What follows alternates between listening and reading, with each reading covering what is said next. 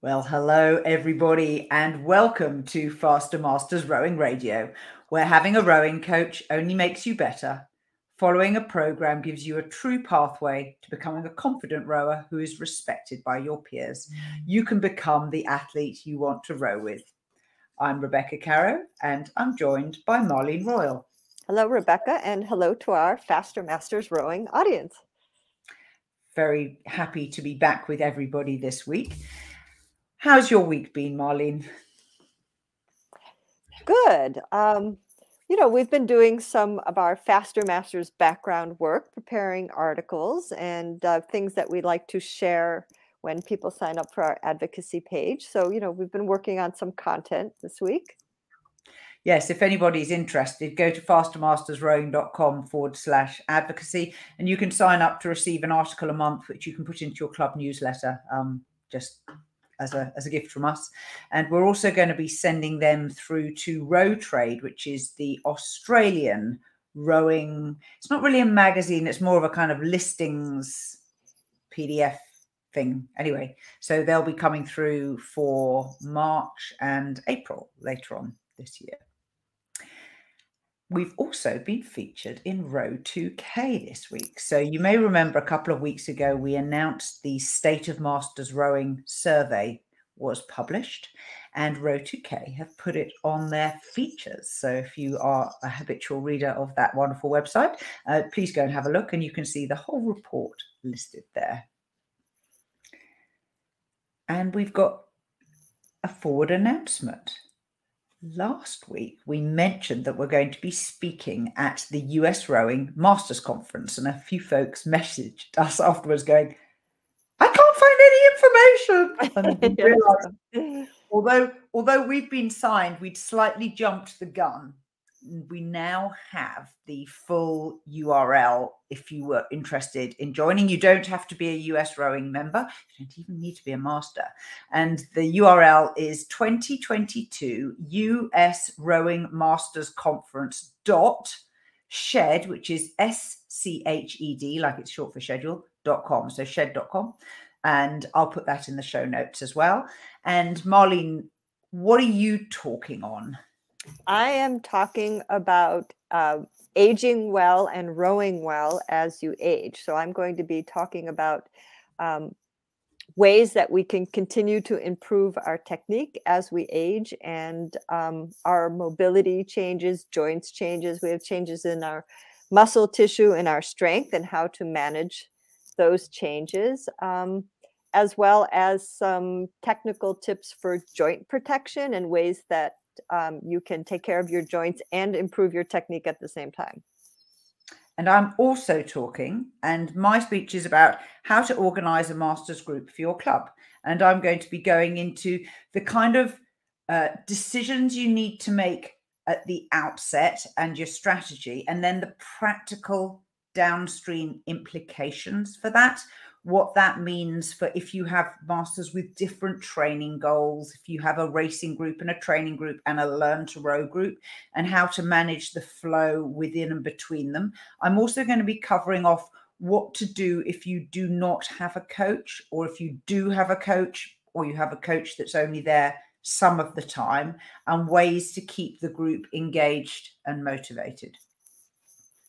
So that's quite a lot of stuff, really, isn't it? Yeah, it is. It, it's great. So I'm talking about things in the boat, and Rebecca's talking about things in the boathouse. So that's cute. You should do lodge, social media but, for us. I, yeah. I, I think you could make a really... No, no, no. It is definitely not my talent. I'm a scientist. Can't see that. Boring. So... Now, the podcast this week is sponsored by the Aging Well webinar, how to know if your chronological and biological ages are diverging. We talked to two experts who study the science of aging and the science of longevity, which are not the same thing. And we talk about interventions that you can make in your own lifestyle to assist your aging and to get the outcomes that you desire, rather than necessarily the ones that life is going to be throwing at you. Now, this is a Faster Masters Rowing hosted webinar, and you can get all of the details by going to fastermastersrowing.com forward slash register forward slash aging hyphen well. And I'll also put that note in the show notes. And the event is on the fifteenth of, of March. So it's in one week.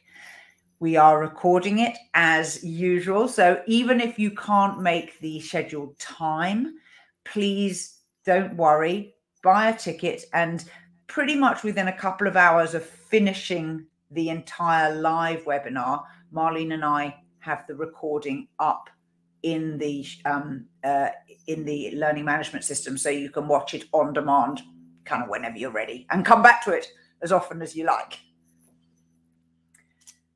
That's going to be pretty, pretty exciting. Um, yeah, yeah. Both our speakers are very, very good and very dynamic. So I think I'm looking forward to it too. I think we we all need all the tips that we can get.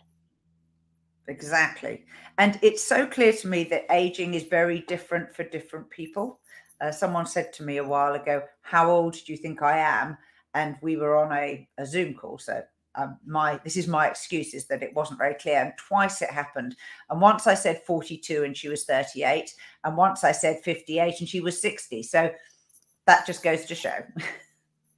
Yeah, I, I, I'm, I'm terrible at predicting ages. I really, you know, sort of, within a, a few decades, everybody looks the same to me. And I'm, I've never really been able to like guess and nail it, you know, and there's so many, again, so many factors, which we're going to learn about, you know, and, and as we said, you know, everything that helps us live better, healthier, easier, happier, you know, we'll take all the advice we can get. Yeah, definitely to be welcomed. Take a look at my glorious photograph of the week. This is coastal rowing in Tinos from Tinos Andronikos. So I don't know whether that's his name and whether Tinos is actually a place, but it's definitely in Greece. And it just looks glorious. So thank you for sharing that photo, Tinos. Yes. Our topic for this podcast is the athlete coach relationship. Now, if you're watching us live, you can ask questions or put your own comments underneath the live stream in the comments box. And uh, when we get the opportunity, we will come to your comments and we will read them out. And if they're questions, we will endeavor to answer them.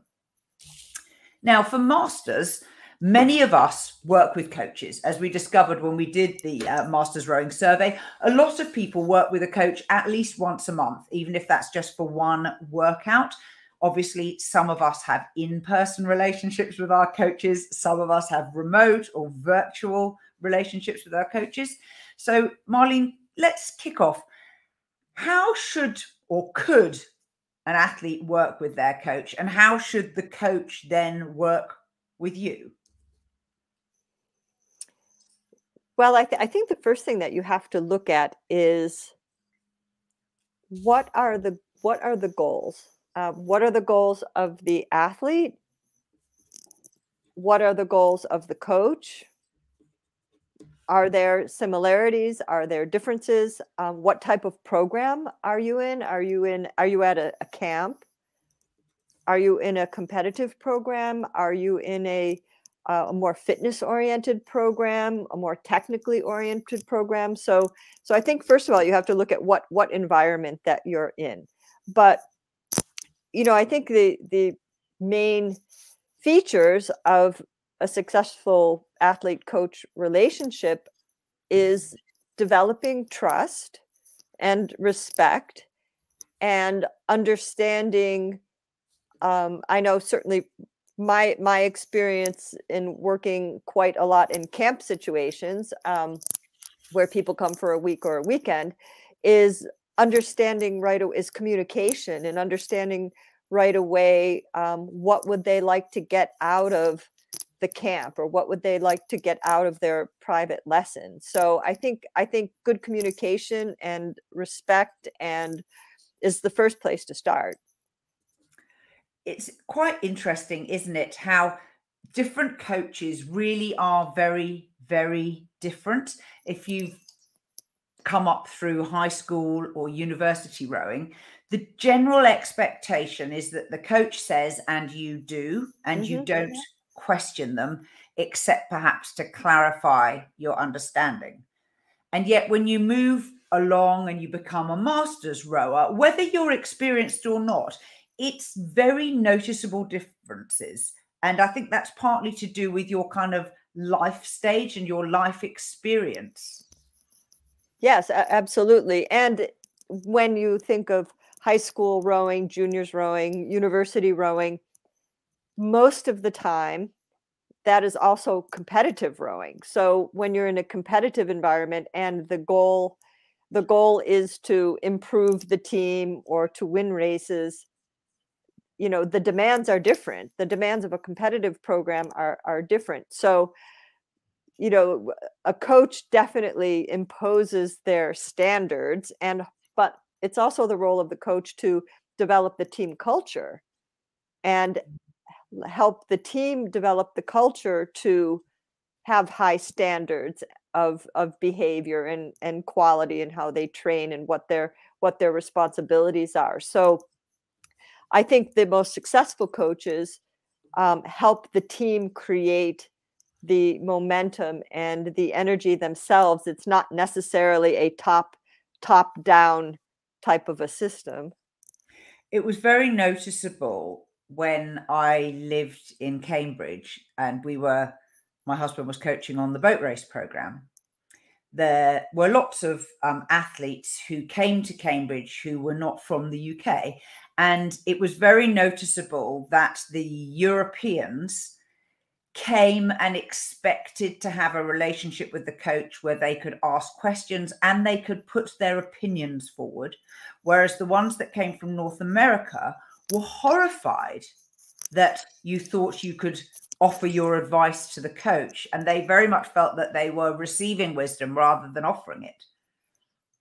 Interesting. Many years ago, I did an interview with with Igor Grinko, and um, and Igor coached three different national teams. He he coached in, in the in the it, it was the former Soviet Union, but he um, he was from Ukraine, so he coached.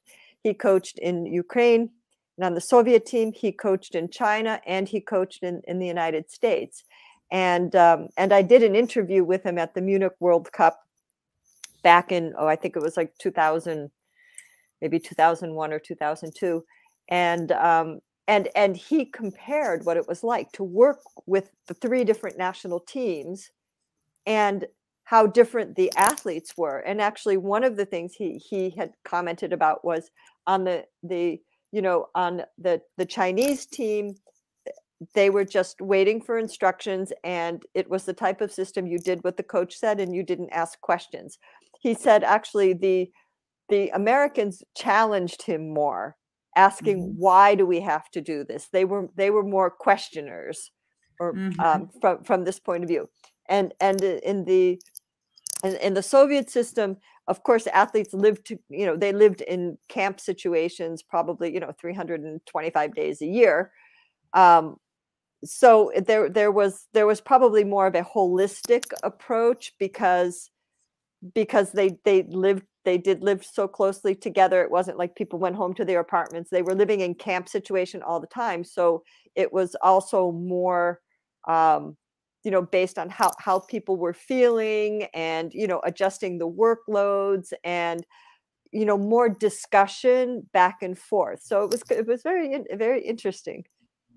Which brings us neatly to the sort of next part of this discussion of the athlete-coach relationship, which is what boundaries are there to the relationship? And I'll kick off by telling a story about some friends who we were staying with who were both coaches. And during dinner one night, a phone call came through from one of the athletes, and one of them left the table and spent forty-five minutes on the phone in clearly a very intense discussion with this particular athlete. And their choice was different than mine. I would not have accepted that sort of interaction in my own family private time. And that was my you know, choice. Mm-hmm. And boundary setting is, if anyone who's had kids knows that setting boundaries is an important part of teaching kids how to behave and what is and is not acceptable behavior. But actually the same principles apply to the athlete-coach relationship. Yes, I, I would think so. I think especially if you very much value your private time, and perhaps you have limited private time to be with your with your partner, you don't want that time to be interrupted. You want to make sure that that's set aside. But I think, again, this is where we go to the, the communication, and you you have to be clear with each other of how do you communicate? Um, do you do you mind if somebody texts you at X hours or at such and such time? Um, do you have certain days off that are off from the team, that unless it's an emergency, yeah. you know, it's it's private time. And and I think, you know, I mean, honestly, I find that most of the time, certainly, you know, I work with masters athletes most of the time. And I mean, I really do find that most of the time people are really quite, quite respectful. But as in any situation, you know, it just takes one high demand or one person who's more needy than other people, or more somebody who doesn't have that boundary. And I think you have to, um, you know, you, you have to communicate what's appropriate and, and what's not appropriate, particularly if you're scheduling boatings or reserving boatings. You know, you have to say, you know, we want to know your schedule by Sunday night at five o'clock, you know, not emailing some, your, your person who does your boat reservation at eight P M on Sunday night saying that you want to row at five o'clock Monday morning, you know, and th those types of things. So there's certainly those types of rules of how you manage your team. But I do think um, things like keeping appointments and expectations of being on time for practice, oh, and you know, goodness.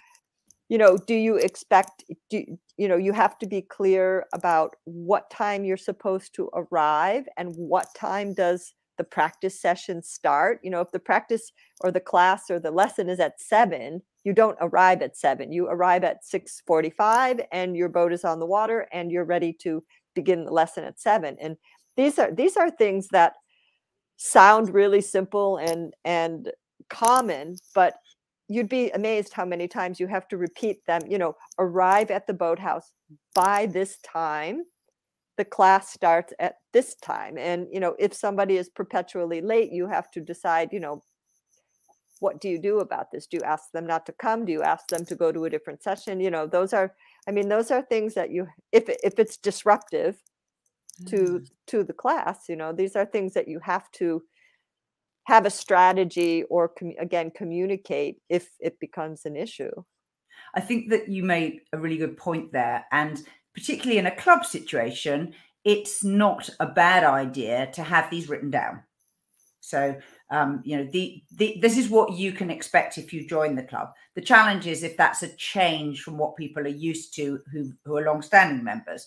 But if you are in a group that self-organises, and so many masters groups do, it really helps if you can discuss together how you're going to do this. So you might say, we only have one session a month with the coach.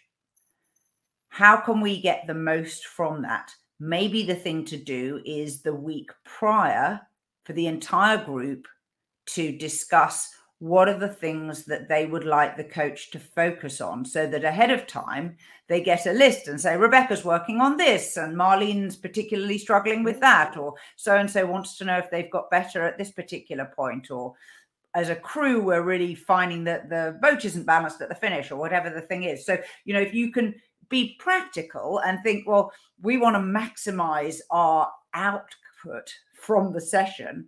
One way of doing that is briefing well ahead of time, and then maybe even printing that out and bringing it to the session so that the coach can have it in their pocket to refer to. Or things like, you know, if they don't coach with you often, I like to give them the crew order, because some coaches love to call out the seat number. Others like to have the person's name. So, you know, little things like that. I think you can be supremely helpful to a coach and make sure that you as a group feel everybody has got represented and got, you know, out of it what they're hoping. Yes, I, I think that's a really important point. And in coaching team boats, sometimes there are issues such as the crew has one outing every two weeks or every month. So that outing with the coach is quite valuable, and you don't want to waste time deciding what you're going to do. So I think the early planning is key to that. I think it's also understanding between the coach, the coach and the boat, what's the approach? Because sometimes there are discrepancies that a coach feels, I coach the whole boat. I'm watching the whole boat and I coach the whole boat. And they don't go to each seat and talk with the athlete individually and give them something to work on. I know this, this can be a great source of frustration mm-hmm. for masters who are paying twenty-five dollars a session, and then mm-hmm. they don't get one personalized tip for themselves. They, the, the coach is giving them the overview of the boat, what the boat should work on. However, the athletes are expecting individual attention.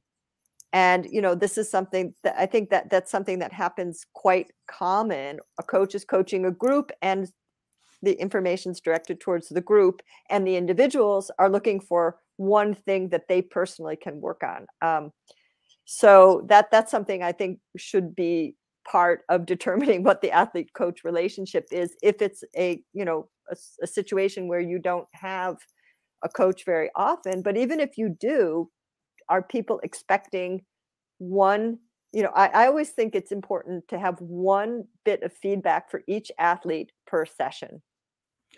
Totally right. And that brings us on to how to give and receive feedback. So if I were coaching that group that you just described, and my preference is to coach the whole crew, one of the things that I sometimes do is during the on-water session where I'm coaching the whole crew, I shoot video on my phone, and then I give the individual feedback afterwards in the form of a commentary over the video. Mm-hmm. And you can then do that individually. So you can pick out and do, you know, for a quad, you can do four little mini videos, the same video, but you talk to one athlete. Because I notice, particularly in masters, there are often sensitivities with people knowing other people are hearing their personal feedback. Yes, yes. Some people can be very sensitive to that, and they don't like to go to a group video session, even though you can learn so much about watching other people's videos. But I think that's a great way to give private feedback. Um, and I also use that, that method too, that if I'm coaching singles and I'm in a motorboat, I will be recording, I'll be videotaping them and will be coaching them as I'm recording that. And then I send them the video so that they have a reminder of what, of what they're working on. I do think at the beginning of a session, it's, it's important to ask it. Well, I'm, I'm approaching this right now from, say, coaching single scholars, or say a camp situation where they may be, they may be working with a few different coaches during the term mm-hmm. of their camp. I kind of make it a rule to first ask them, what, what have you been working on? What are you currently focusing on? And then trying to build on that. And if they're at the point where they are successful, that they've made improvement, then they might be ready to move on to a different topic. If not, I will just try to, to build on what they're already working on and maybe give them a little bit different perspective. Well, why don't you try working, try, try it this way, what this coach said, why don't you try it this way, both the same goal, but see which one works better for you. And, you know, because I think it's important if somebody's working on something not to deviate and go off on a different tangent when they're maybe really focused on that, or maybe they came to camp to learn how to do one thing better. And you, you know, it's important not to put in there what you want them to do better, but find out what they're working on. And then if, if you have to, you can, you know, you can work your way around and get to that, the topic you want, but, but, you know, I think you have to put the athlete first in this, in this situation. That's a great point. And then I'm going to back that with what to do at the end of the session. So at the end of the session, I gather athletes around on the bank once we put the boats away, and I ask them each for something that was good and something to improve on. And I let them again vocalize the things that they think are good for themselves. And it doesn't matter if they were crew boats or not. It helps me to see the bits that they focused on and, and felt important to them. But then I can then also use that as a teaching point for the entire group, if I think it's something that is more universal that we could all learn from. The homework element, and where I like to back it up, is to use videos of good rowing as something for people to watch afterwards. So if they can watch themselves and then watch someone who's more skillful than themselves, and I have two or three videos that I have on file where they've been videoing elite athletes in slow motion. So particularly mm-hmm. side view, in a single scull, looking at body positions, looking at hand positions, looking at elbow heights, and sequencing. That can be particularly helpful because most phones, mine has a feature where I can do a slow motion video. So I can literally take three strokes and it films them in slow motion. Sadly, when you upload them to YouTube, YouTube doesn't have that feature, but it has a separate slow motion option, which mm-hmm. you can, you just need to make sure that people know where the settings are. Uh, for you to do the playback speed. But I do think that that helps people to say, okay, compare and contrast. What do I look like? What does good rowing look like? Exactly. And I think when you're giving feedback, another point that's that's very important is separate the individual's identity from the skill. So Ooh. this this sometimes can be um you know, if somebody is a little bit self-conscious or a little bit self-critical, for example, they can take they can take criticism or feedback very personally, maybe sometimes too personally. Uh, and I, I think it's important that the coach word feedback in a way that is based on the skills. We're looking for the blade to be vertical at this point. Then, then if there were a couple of strokes where that didn't happen, mm. you can say, well, the, your blade was almost vertical, but it wasn't quite vertical. So, you know, just focus, focus on the position of the blade. And it isn't taken in a way that, well, you, you're not doing this. You're, you are not doing this correctly. It should be the, the, we're looking for the blade to be feathered at this point, or we're looking for it to be square, and then bring the attention to that that happened simply because the blade wasn't in the position we're looking for at this moment. And I think it's it's important to define those skills rather than make it seem as if it's the individual's fault that that's happening. It's not. It's a skill that, you know, the blade is in this position and it needs to be in this position. So let's look at it and let's try to work on the steps to get the sequence correct, and maybe we have to back up a few steps and re review that, or check hand position or whatever. But I think it's important to isolate it um, from a skill point of view and be clear of what you are looking for as, as a coach. As an athlete, when I am receiving feedback, I always try to be open-minded, accepting that there are both stylistic differences in how people row, which we have talked about many times, but also practical things. Different coaches tend to focus at different things. If you have a, a group of coaches all standing on the riverbank, one will be a power person, one will be a finishes person, one will be a recovery person. You know, where do you start in the stroke cycle to fix things is a question I love to ask, because I know my preference, and different people have different preferences. Yes. And so even if I don't think I'm particularly bad at something, or I disagree with that as a starting point, I try to be very respectful to the guidance I'm being given and to do my best to make the change that they're asking for. Yeah. And, and that from, from an athlete's point of view is a very good skill, and we call that coachability. And even if you, it may not be something that you integrate all the time in your particular style, by trying the way, trying a method that another coach suggests, you might get a light bulb mm. in another direction and go, oh, all right, well, I never connected those two things, but that the drill he just had me do, or the drill she just had me do, connected that little gap that I, you know, I wanted to close that gap. And maybe, maybe the coach didn't know that they closed that gap, but they had you do an exercise that was a little bit different, that gave you a little bit different feedback. Or if you're a pretty intuitive athlete, you know, you're always working, you're working on these things. And we, we've talked about this a lot, of coaches who describe what they want to see, but they don't necessarily give you the tools of how to get there. So there are tools that rely, there are coaches who rely on the, the, the athlete's intuition to solve the problem. And then there, there are coaches who guide guide you a little bit more in saying, okay, well, you know, let's use this as a reference point and go, go practice this with this reference point. So, you know, there are different coaching philosophies, and between a coach and an athlete, you, if, if you have a coach who's relying on the athlete being completely in, intuitive, and the athlete is very concrete and wants mm.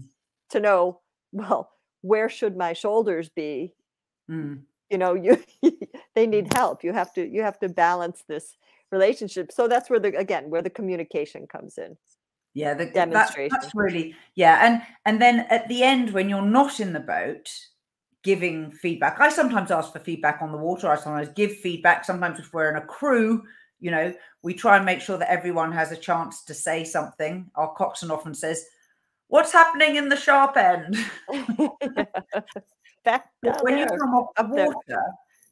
I think it's important, if you are an experienced athlete, it's important in terms of leadership for your group that you give the coach really positive feedback on what they said that worked for you or for the crew as a whole, and that that is also a really useful role in the athlete-crew coaching relationship.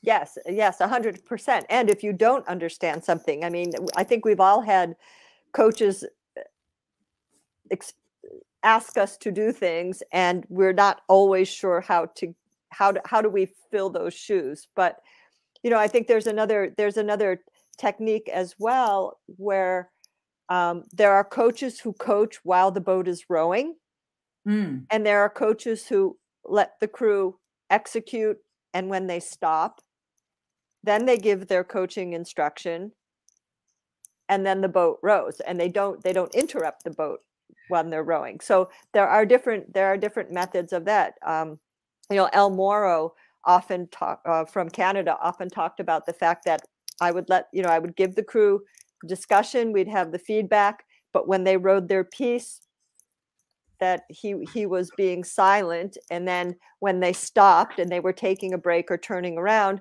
that's when he would give his instruction or get his feedback. But he didn't, he wanted them to focus while they were in the middle of the piece, and he didn't want to interrupt interrupt them. So, you know, different, again, different methods, and and you as an athlete might like to be talked to. Some people can't focus on things when somebody's talking to them. So, you know, again, it that's where the communication comes in.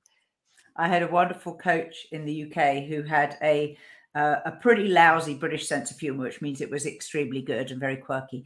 And his preference was to coach each athlete as early as possible during the outing, so that he could, we were all in singles, so he could get round the group.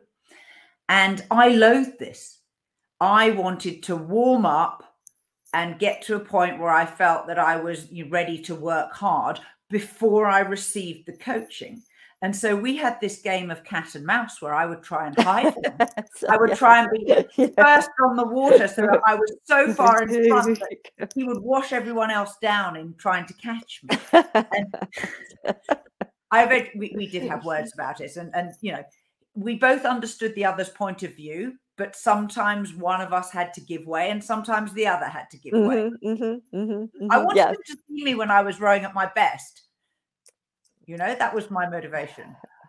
I I know. Well, it's like that. It's like that. If you're in charge of video recording the group, you know, mm-hmm. somebody's got to be first. And they're like, no, no, I'm not warmed up. And then it's like, we're like, listen, it doesn't matter. Really, it really doesn't matter. Just, you know, you know, so, but yes, yes, there, there definitely is that element. And then there's the people who are at the end of the group and they're like, oh, I'm so tired. You know, you, now I'm tired. You're rowing when you're tired, you know, but I don't know, you know, you have to balance it. So, you know, what we would try to do is make sure whoever was at the end of the group was at the beginning of the, the recording, the next session, you know, and we, oh. we, we tried to, you know, we really did try to balance it out. So you don't have the same person who's the last person three days in a row. Right. So.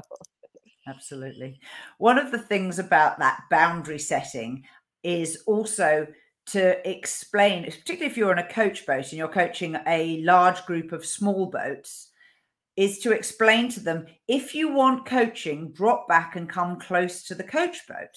I can't coach you if you're two hundred yards away in the distance. And, and little things like that are really quite helpful. So that if someone does not want coaching, I don't mind. You know, that's cool. Go and have a session doing the things the way you want to do them. And if you didn't, if you don't complain that you didn't get coached, if you are too far away and you know that the coach doesn't want to wash down everybody else as they pass them in order to get close to you. Oh, ab- absolutely. That is one of my absolute pet peeves, that somebody wants coaching, but then they're, they're over there way in the middle of the lake, like four hundred meters away from anybody else. And well, how do you expect me to get there when I've got five people over here and you're over there, you know? So I'm, I'm totally, I'm totally with you. And that, and that is part of running your, your team practice, whether you've got two eights or two quads, or you're running four pairs, or you've got five singles, you know, they have to understand where they're supposed to be relative to each other. And they have to work, they have to work together. And, um, you know, running small groups is a, is a real skill for a coach. I think, I think to be successful at running small groups and particularly competitive pieces and teaching athletes how to cooperate and how to get level during rest periods, not just to row away so that, you know, you're starting the piece all by yourself. And, uh, you know, that takes a lot of skill and, and management on the water. It does. That's the whole topic for another day. Yes. Well, thank you for sticking with us for Faster Masters Rowing Radio. This is the show dedicated to masters athletes who want fun, fitness, and confidence in their rowing. You can become a student of the sport by buying a Faster Masters Rowing program subscription today. Go to faster masters rowing dot com forward slash join. And we look forward to seeing you this time next week. Yes, and remember to join the webinar. Yeah, aging well. Next we all Tuesday. Need it. Yep. We are all aging.